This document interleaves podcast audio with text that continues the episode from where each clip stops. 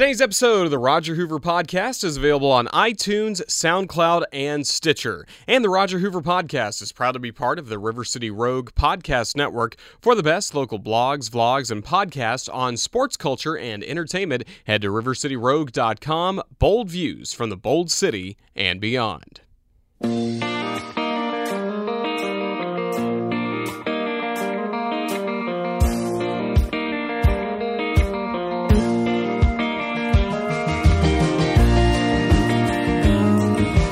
Hello again, everybody. I'm Roger Hoover, and welcome to this episode of the Roger Hoover Podcast. I'm recording this on Thursday, August 10th, 2017, here in gorgeous Jacksonville, Florida, where tonight, here at the baseball grounds of Jacksonville, the Jumbo Shrimp will start the second part of their homestand. They just hosted the Birmingham Barons for what turned out to be only 4 games because of a rainout on Tuesday. Yesterday was an off day, and now tonight, the Jumbo Shrimp start a very important 5-game series with Mississippi. Some good news for the Jumbo Shrimp. We only have 26 games left to go this season, and Jacksonville is only a half game out of first place. So very exciting to see that for the Jumbo Shrimp as they are well within striking distance, and we still have a long way to go. It almost feels like it's a very short time to go when you think about all the games the Jumbo Shrimp have played, and only a handful are left, but still a lot can happen over the next few weeks, so it's going to be very interesting to see how everything goes.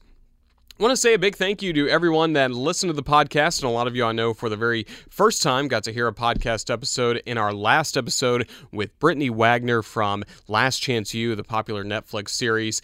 I was really blown away by how many people were able to listen to the episode within hours of it, even being available on SoundCloud or through iTunes through the podcast app. So I just want to say thank you to everyone that made it a point to listen to that episode. I thought Brittany was fantastic, and really the level of insight she gave all of us about her day-to-day, what her life was like at East Mississippi Community College, and also what her mission is now that she's gained this fame and recognition from Last Chance U. And what she's doing with 10,000 Pencils, I think, is terrific, and a lot of people around the country are now getting her services and getting help like she was able to help so many of those football players at East Mississippi. But I thank you for listening, and again, those are the conversations that we like to have, and we'll be getting some more cool conversations like that coming up. But today, I wanted to get to this episode with Jack McKeon. He and I recorded this originally for the Jumbo Shrimp Network back in May. It's been an interview that I have played a lot whenever we've had a really long rain delay, because it is a lengthy interview with Jack McKeon, somebody that I've interviewed before, and a couple of years ago, I really went through all the basics of his career, every single stop, and in this interview, we talk more about what's going on in baseball today. What is he seeing today, especially in his role as a special assistant to the Miami Marlins owner, and going around the Marlins system and seeing the young Marlins and what they're learning before they make it to the major league level. And as you'll hear in this interview, he's got a lot of opinions on what's going on and what the future should be for the Miami Marlins organization, really just baseball. It's not just the Marlins organization. He's really focused on what baseball should look like in the long term. So very cool to sit down with Jack McKeon, who is, again, the special assistant to the owner for the Miami Marlins. It's interesting that I released the episode today when the Mississippi Braves are back in town, because we recorded this interview in May when Mississippi was in town as well, and that meant it was a matchup of the managers, Randy Reddy for the Jacksonville Jumbo Shrimp and Luis Salazar for the Mississippi Braves, and once again, they get to manage against each other, and as you'll hear in this interview, Jack McKeon got to manage both of them, and he got to really wheel them and deal them in some trades, and of course we even talk about the nickname Trader Jack just a little bit. But again, my interview today is with the Miami Marlins special assistant to the owner and the 2003 world champion manager, Jack McKeon.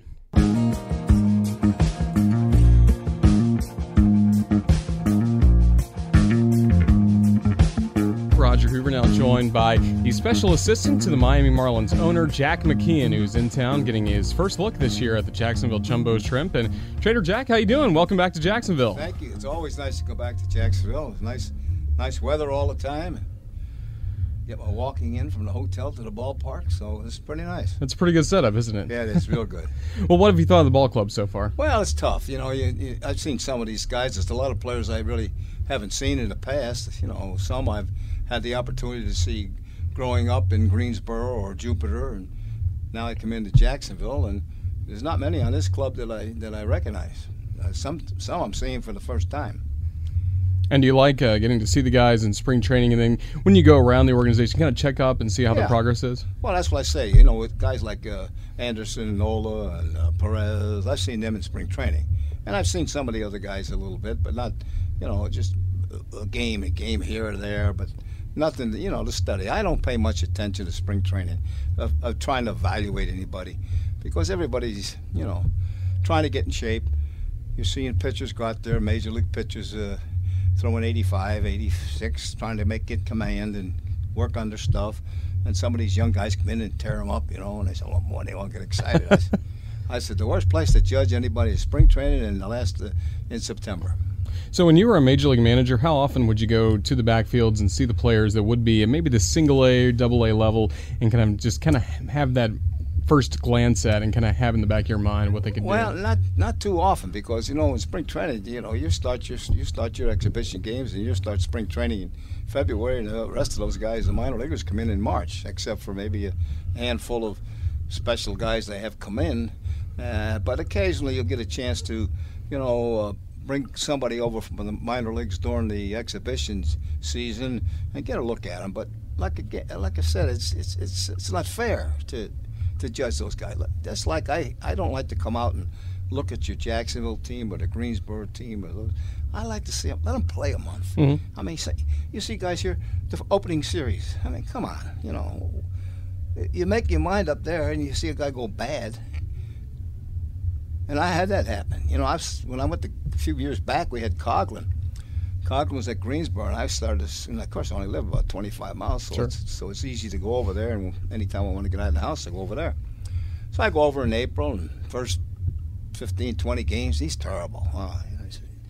Then I go back about a month and a half or 2 months later, and he's a big leaguer.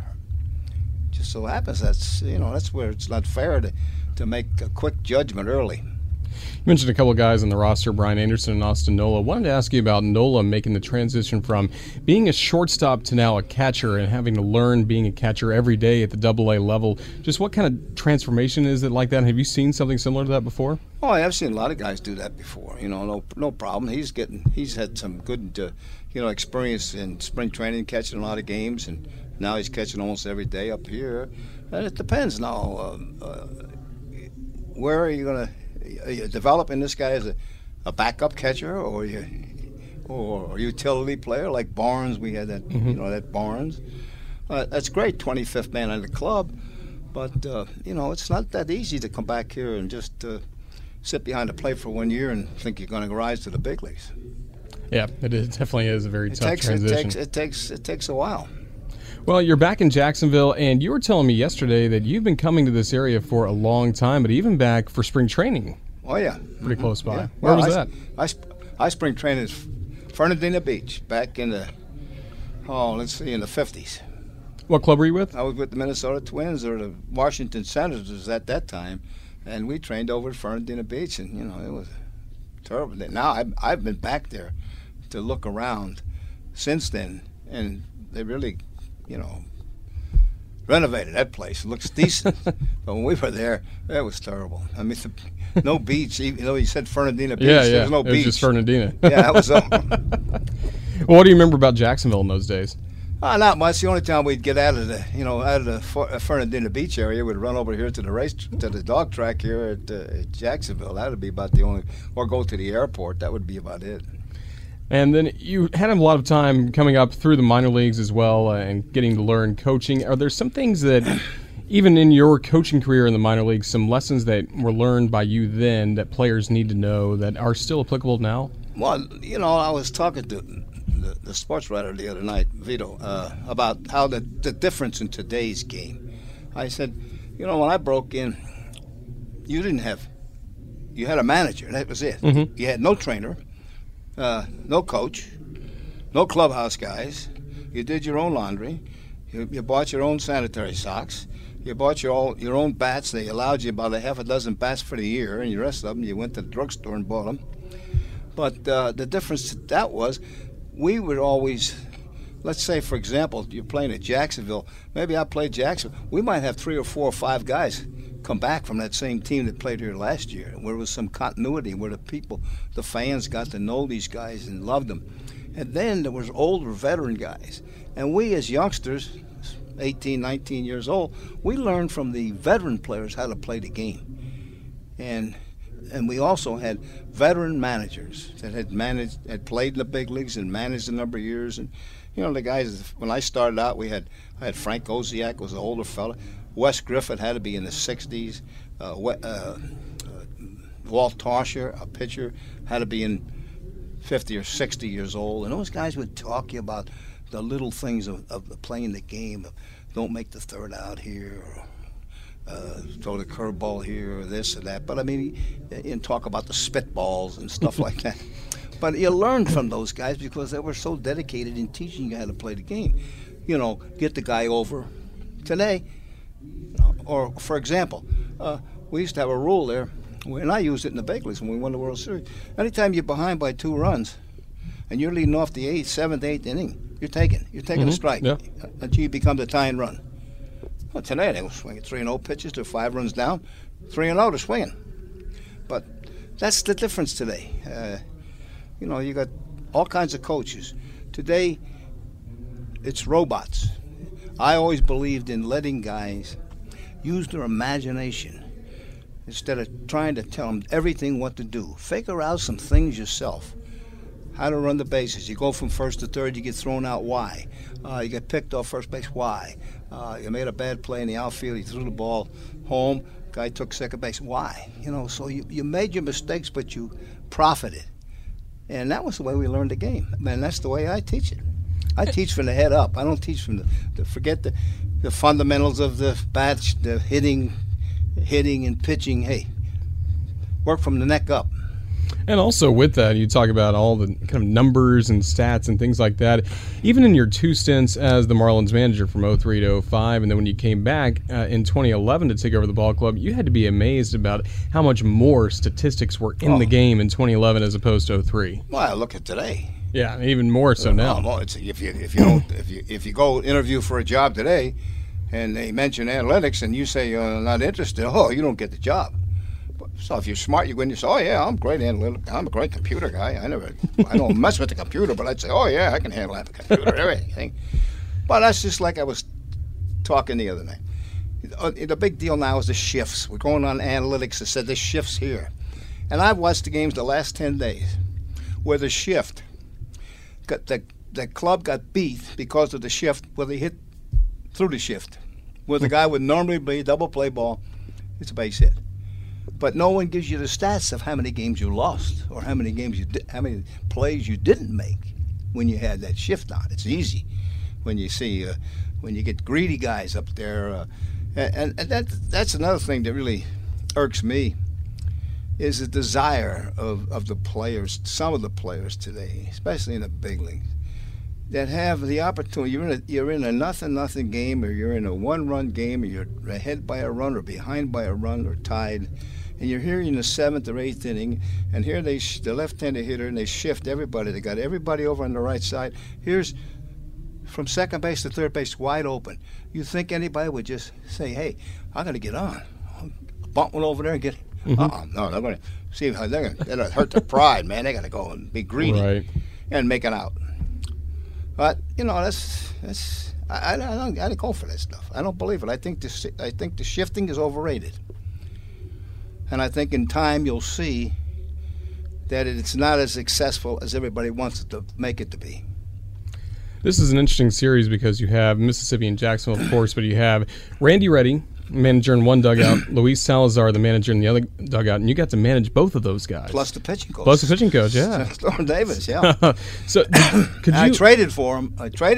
Right. And I traded him. I traded for him. They played for me, and I traded him. Trader Jack. And I traded him back. And I got Salazar back 3 times. 2 times. Traded him 3 times, got him back twice. Good guys. Both of them were good guys. Yeah, what can you tell me about those guys as players? And did you ever think that maybe they would go into coaching later on? Well, you know, it's hard to tell. I thought maybe Randy would. I didn't know about Louie, but since I've seen him in the managing ranks, I think he's done an outstanding job. I saw him over at Danville one year, and then over at Lynchburg. I got a chance to visit him over there, and I've seen him in spring training. But they're very, very, very intelligent players. Now Louie was a outstanding third baseman and also center fielder. I mean, he could. I used to play him third baseman and defense him in center field, or he'd be in the outfield and come in and defense him at third base. He had a great arm, good kid. Randy was a kind of utility type player. He could play anywhere. Was a scrapper, go-getter. You thought that he had the makeup to be a decent manager. Yeah, and that's going to help him. You mentioned being a utility player. He can really talk to everybody on that field about how to play the game the right way. Yeah, and he was good. He was a good player. He was a good team player, and he knew how to play the game. Both of them did. And that's the thing that, you know, I was watching the game. Oh, I can't think. It was just the other night, or listening to the game, one of the two. And was runners on first and second. And one of the big stars, one of the big hitters on this particular major league team, first and second OBI, he bunts on his own, gets the guys over to second, third. The guy gets the next guy up, gets the base hit. Now, how many guys are you going to see that do that today? None. Pudge Rodriguez used to do it all the time for me. Yeah. I never put the bunt on.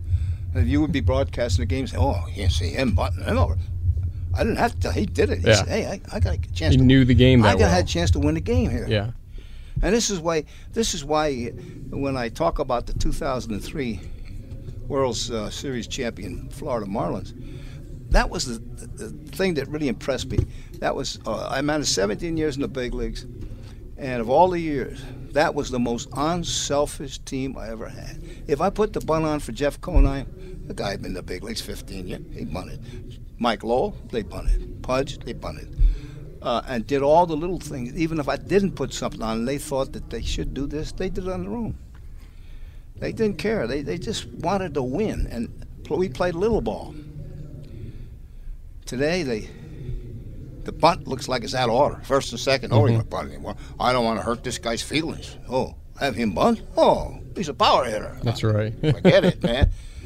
You don't win that way. Right. Well, you mentioned the 03 Florida Marlins world champion ball club. I want to ask you a couple of questions about them. When I've talked to some other people that have won championships, whether it's football, basketball, baseball, the one thing they always say about the championship teams is they trusted each other more than anything else. And I think you just spoke to that with the unselfishness. You saw that in that club? Yeah, oh, absolutely. They did all the little things.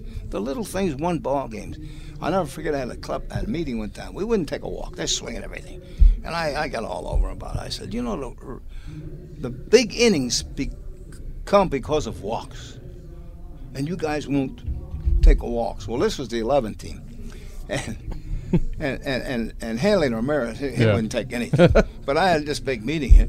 And during the ball game, we had 3 or 4 walks. He's up with the bases loaded. He walks, scores the winning run. I said, now you see? Unselfish. But today, you watch here. You broadcast every night. You watch. Now keep this the rest of the year. Just watch what I'm going to tell you. You watch when the count goes 2-0 and 3-1. They are swinging, regardless of where it's at. And what's going to happen? Open your window here and you'll catch this foul ball. Yeah, that's right. And you'll catch that foul ball. And here comes the 3-2 pitch right down the middle and they take it. I used to have... I had a deal with my coach, Bill Robinson was my hitting coach. And I get so tired of seeing that. And I said, okay, I'll tell you what to do. Count come up 2-0. I said, I'll bet you a dollar he swings. So we made a deal. I give him a dollar every time. I get a dollar every time I'm right. Every time I'm wrong, I give him 5. At the end of the season, I made $187. That's pretty good. 3-1, swing. And I tell it to people like that, and they laugh. And you watch today. I definitely will. College the same way. Yeah. They all think that the 2-0, 3-1 is going to be right down the middle. And if I was a pitcher, in fact, many times I had a meeting with my team and saying, you know, if I pitch against you guys, I'd throw 2 balls out of the strike zone, and I'd come in with a changeup, and I'd pop you up. I'd get you out. And I would. But, you know, my philosophy and thought process, we don't teach how to win and how to play the game the right way from the rookie league up, so that when you get here, they know how to play the game. But now you're teaching. No, everybody now today's game is see how far you can hit it and see how fast you can throw it. And if you got a great arm and you don't make a difference where you walk everybody, just throw 100 miles an hour. I was down in Florida a couple of years ago we had this pitcher named Veras. They had just traded for him. Oh, boy, and he came in at relief. Wow, 97. Wow, 98. Whoa, boy. 99. Wow. I said, what's the count? It's 3-0. I said, well, what good is this 87, 88, 89? That's not the game, yeah. That's incredible. Well, what do you like about your role now with the Marlins that you've been able to be the special assistant? Well, I like to go around and evaluate guys, and you know, and listen. They sometimes they listen to me, sometimes they don't, because I like to be honest. I mean, I'm not a kind of guy that there's certain people in baseball today they're positive on everybody. Everybody's a great player, but you got to be honest with your organization. I don't care if he's the #1 pick and he can't pitch. I tell you, they want to hear that. Right. Yeah. I mean, no organization wants to hear that. But I mean, it's one thing I liked about Jeffrey Loria. One thing he called me, he said, "I always know I can get an honest opinion out of you. There's no BS." That's always good to see. Well, this organization had a really unfortunate circumstance happen late September last year with the tragic passing away of Jose Fernandez. Now that we've had a little bit of time from that and you've been able to see how the Marlins were able to respond the day after, all wearing the Fernandez jerseys, D. Gordon gets the home run, they get a good win. Are you really proud of the way the organization handled such a tough circumstance? Oh, I thought they did a tremendous job. I was down at the funeral. And the way that they handled that 3 or 4 day period was outstanding. How they brought not only the organization together, but almost the whole town of Miami or the whole South Florida was brought together because of that. But the way the class that the Marlins put on that funeral was outstanding, and it brought the guys together, because I think what it did. It made the players on that team realize that the organization cared about somebody, despite what happens afterwards or why he got in that situation. But he was a good guy. He was really a guy. He brought a lot of energy to that ball club. He had a passion for winning. I mean, that's the first time I saw him in Greensboro. I said, "Oh boy, what a draft we made!" I said, "If anybody saw this guy as a high school player and didn't recognize him as a premium big leaguer, they can't scout." I mean, there's no, you go to Greensboro, and this is another thing that, when I go out here and evaluate people, and they say, "Well, what do you say, any prospects?" I said, "Let me tell you, at Greensboro, they don't have any Fernandez, they don't have any Stantons, they don't have any Yelichs, they don't have any Remudo. So now when you go and you see those guys, and now you bring a new crop in, you can evaluate them on what the major leaguers and what they looked like at those levels. Yeah. But it's fun to go out there, and I like to get with them. I don't like to go down to the clubhouse. I never have. I didn't appreciate when I was managing in the big leagues, people coming in all the time, bugging you, and scouts all coming in. And, I wanted to get around these players and put the stamp on them, and coaches. And ever since that, I just stay away. I might go down and say hello to Randy one time and get out of here, but I ain't going to be down in the clubhouse. In fact, I haven't been down there yet. Not that you don't. I always felt that this is the manager's domain. It's not everybody else in this organization's domain. Stay out of it. Second of all, you don't want to go down there and have the manager or a young guy think you're second-guessing them all the time, too. Sure. Well, you mentioned you've been able to see the Greensboro Club some. Any prospects that excite you on that ball club? I like a few guys. I think we got some prospects down lower. I like the kid Nelson, the third baseman for Greensboro, and I like the second baseman over at Jupiter, and little kid Knapp. They got an outfielder Knapp, and they got a kid named Barrett. The guys that can run. They just need to play a little bit. I don't want to anoint them as big leaguer yet, but they're interesting guys, and they got some talent. And there's some pitchers. I like this kid King, and I like this kid Garrett, the #1 pick. I like. Have you seen him already? Yeah, I saw him his first game, and there's a few guys. I just can't remember all their names, but there's a number of guys up there that are going to be about a year and a half away from being here in Jacksonville, but interesting players. Well, how often do you make it to Miami during the year? Oh, I was there twice. Well, I go to spring training for about 6 weeks. Right. And then I was down there a couple weeks ago. I went to Jupiter and Miami. And then I'm going back for the All-Star game. I'm going to be part of that thing with the Legends thing. That's great. And then I go down there about 4 or 5 times. A lot of times I'll hit Jupiter and Miami or Jacksonville and Miami. But this time they're on the road, so I'm not going back down there. But it's interesting to get out and see the kids, and you know, spring training I get an opportunity to visit with them a little bit. They know who I am, and you know, you run across a few that want to talk. Great, but I don't try to push myself on them or try to get in the way of what the instructors are teaching. This is the thing that irks me a lot is that you got a pitching coach in Jacksonville, and all of a sudden here comes the coordinator in, and the guy's been working with this guy all the time, and here comes the coordinator in. And this is not our organization, this is everybody. Here comes the coordinator, and he's going to change him right away. Ain't seen him but 2 or 3 times. I don't like it, you know. Well, the Big League Club has had a tough go over the last few weeks. As a manager, what's the challenge of keeping everybody in a positive state of mind, even though sometimes the results aren't going like you'd like on the field? Well, the biggest thing I had was always going in and having a meeting and just telling them, let's have fun, guys. Hey, just go out and enjoy yourself. Play the game the right way. Leave your egos at the door. If they left their egos at the door, which I told them in 3, leave your egos at the door, and that's what helped develop that unselfishness. They didn't come in here worrying about who was going to be the star tonight or take it.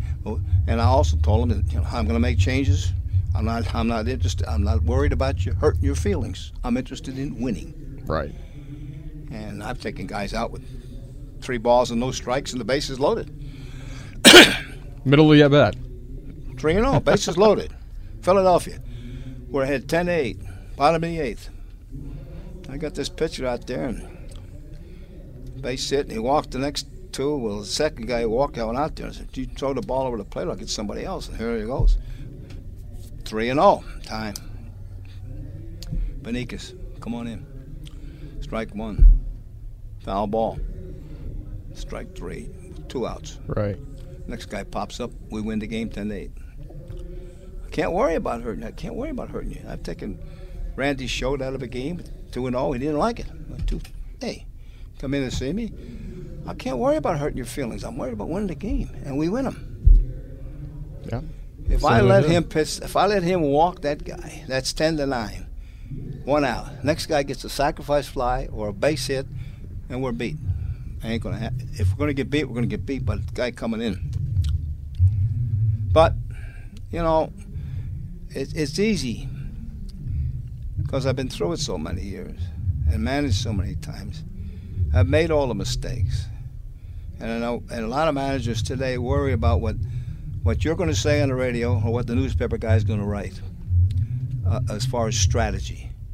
And if I got a left-handed pitcher in the bullpen, and if my guy's in trouble, and I got a left-handed hitter up there, and I stick with my guy, or I bring in the right-hander, and they'll say, "Hey, left-hander warmed up and brought in right-hander." I always made the right move. But the players didn't execute. That's right. Players play, yeah. They got to execute. Just like I said, bringing that guy in with the 3-0. Yeah, the guy executed. I looked good. But sometimes, you know, guys worry about it. I know. Remember Dick Williams?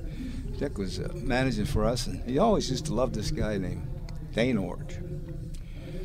And when we're playing the Cardinals and Dane Orge, they bring him in the pinch hit, man, he make a pitch change right away for this guy. He had beat him a few times. Mm-hmm. So I make a trade, I get him. I say, it's your guy. Hey, my guy, it's your guy. Because you made the trade, yeah. Yeah, it's my guy now. That is too good. That's so much, you know, I can't complain. I've had a great life, had a great career.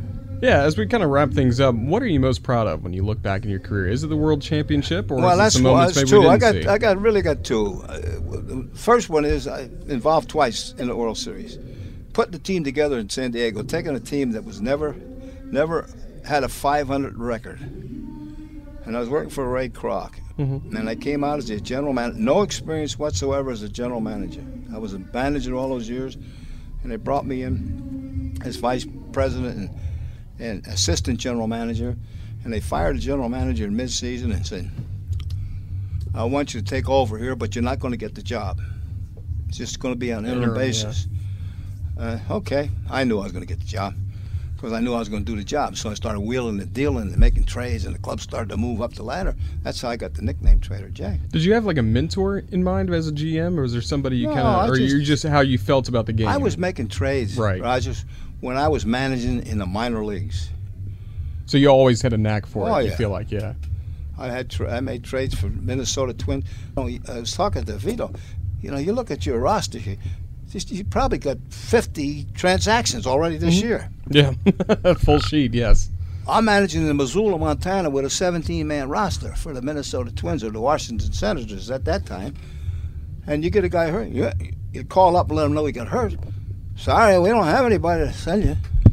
Yeah. You did with 16. And that's how you learn.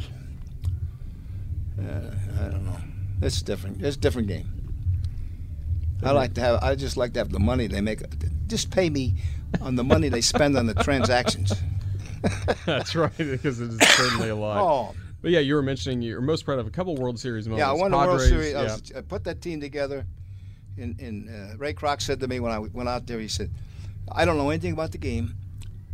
Don't ask me. Just do it and tell me what you've done. And that's when I started wheeling and dealing, and the club started to make progress. And he said, how long is it going to take you to get to the World Series? I said, 5 years. We were bad. And we got there in 4. And the first trade I made was for this guy here, Luis Salazar. That was the first trade I made. And, you know, I kept patching up. And my goal was to put an average to above average player at every position. And at that time, the only guy I had was Ozzie Smith. And I needed a catcher. I was going to build my club. I needed a catcher. I wanted a catcher that I could get for 6, 7 years. So I went out and I had 2 guys in mind, Tony Pena or Terry Kennedy. And I tried to get both of them.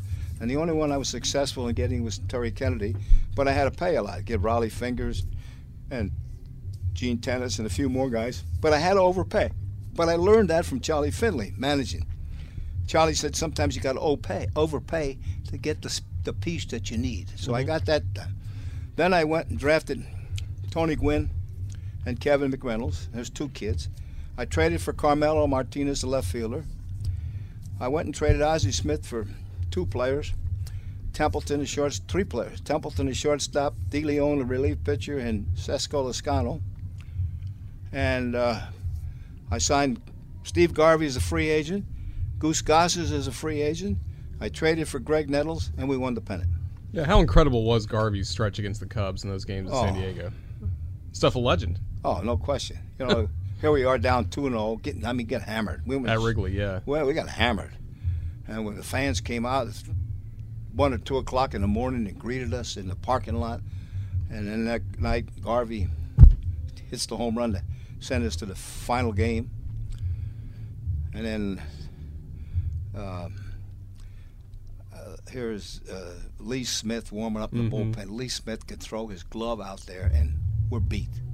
And Sutcliffe is pitching, and the president of the club comes over, and I'm sitting behind home plate in my box.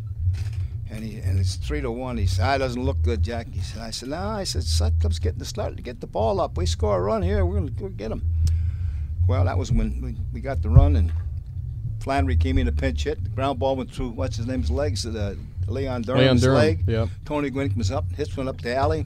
Before you know it, we're ahead 6 or 7 to 4. Won the pennant. And Lee Smith never got in. Yeah. Never got in the game. And that's why, you know, I was watching our game the other night, and the Dodgers bring in Jansen. Mm-hmm. And, you know, all... shouldn't say all you guys, but all the radio announcers. Wow, I don't know. You know this guy, five out relief job. You know, I don't know. Gossage and Eckersley, you did it all the time. Bruce Sutter, yeah. Yeah, that's what they made their money on. Yeah. And when he comes in, he strikes out the whole 5 guys. Yeah. But sometimes you got this is my fly. You got to bring in your best guy, maybe in the 7th inning. Yeah, to get those outs. Yeah. To get them out, or otherwise you don't need them. Right. Ninth inning doesn't matter at that point. No, no. Mike took over in 11. I said, get Nunez up. Oh, it was the seventh. 2 outs in the seventh. Mm-hmm. Let's get Nunez up. Oh no, he's the closer. Yeah, he can't pitch but one. He got to come in. I said, he can't pitch over one inning. I said, get his tail up, and we'll find out whether he can pitch one. Or... But you make these decisions with no background. That's it's the way the game. Everybody's wanting to protect yourself. You got to have people say, "Wow, McKeon, he was a cocky guy." Yeah, I was cocky. I wasn't cocky. I was confident. Right. You know the difference between cocky and confident. I was confident. I knew what I was doing. Well, Cub fans must give you a hard time because you're part of the two most heartbreaking moments ever, '84 and then 2003 with that great comeback. Oh, that was something. That was something beautiful. That was probably the most exciting game I ever was in. Game 6 or game 7? 6. Yeah, the Barton game, yeah. And people always kind of point to that one thing, but, I mean, your team had to really work hard to get those runs in the game after that. The point was, we did a program on ESPN. Or MLB, one or two, with Bob Costas, and we had Mike Lowell, myself, and Gonzalez, the shortstop that booted the ball. Alex Gonzalez. Yeah, and we were doing this that Bartman stuff. And the year or two after Bartman, after that thing, Moises Alou went to the Mets. And he came out in the middle of the season and said, hey, I couldn't have caught that ball. Right. And now poor Bartman's going to get crucified because the show that he put on. But that was something. But, the unique thing about that team, Roger, was, and as I said it, give us an opening, we're coming through. Sure. And we got that opening, and we came through. You came through, and then your bullpen didn't allow anything else to. A very good Cubs lineup. But another thing, they raved, Terry Francona and who managed against them last year? Joe Madden. Yeah. Oh, the Cubs, how they brought in Chapman and his guy. Right. Andrew Miller. Yeah. Go look at the box score of the Cubs series, and see how the guys that won the World Series for me was my starting pitchers because I put them in the bullpen. Beckett, we were down 3-1. 3-1. Yeah. Beckett pitched. No, we're down 3-0. Yeah. Well, it was. You were down 3-1, then you had that Sunday day game in Miami. That was it. I think Beckett started that game. Yeah, he's the one that pitched the two-hitter. Yes. Shut him out. Yeah, that was now game we 5. Had, then you went to Chicago. That went to Chicago. Now we had all the guy had to do was win one, right? We got to win two. We go to Chicago and say to Rosenfield, my pitching coach, Beckett had pitched dominating. 9 innings, shutout. I said, we'll use Beckett for an inning or two if we need him. Tuesday, get him up. 1 inning. 2 innings. Let him go another one. 3 innings. He keeps getting out. 4 innings. Yeah. So he pitches 9, takes a day off, and comes back at 4. Now we're talking about our guys here today or up in the big leagues. Sure. Like firemen. 1 day on, 2 days off. We can't pitch them back to back. We can't pitch back. These guys all got better. Pavano got better. Beckett got better. Penny got better. Penny deserved to be the World Series MVP as much as Beckett did. And Dontrell. Every one of those guys contributed. And they all kept getting better. The more they pitched, the better they got. And that's the thing that I can't understand today is why we are limiting guys to pitch when you have the greater chance of hurting your arm with inactivity than you do with activity. Sure. But that was Johnny saying when he was a coach for me. That was his theory. And if you look back, I've managed 17 years in the big leagues, 17 years in the minor leagues. I've never had a Tommy John. No kidding. No. I never had a guy with a real serious arm problem. Now, I pitched him. You didn't think about those things those days. But you were like, no manager is going to deliberately hurt somebody. Right. Now you got 45 pitches out of the game. If you pitch 28 pitches in an inning, you got to get out of it. He used to tell me when the pitcher to get him out. The hitter would tell me when to take the pitcher out. Right. Well, Jack, it's been a lot of fun catching up with you. This has been a tremendous interview. You going to come back to Jacksonville later in the year? I hope so. All right. We'll catch up again then. Yeah, thanks. All right. Thanks, Jack.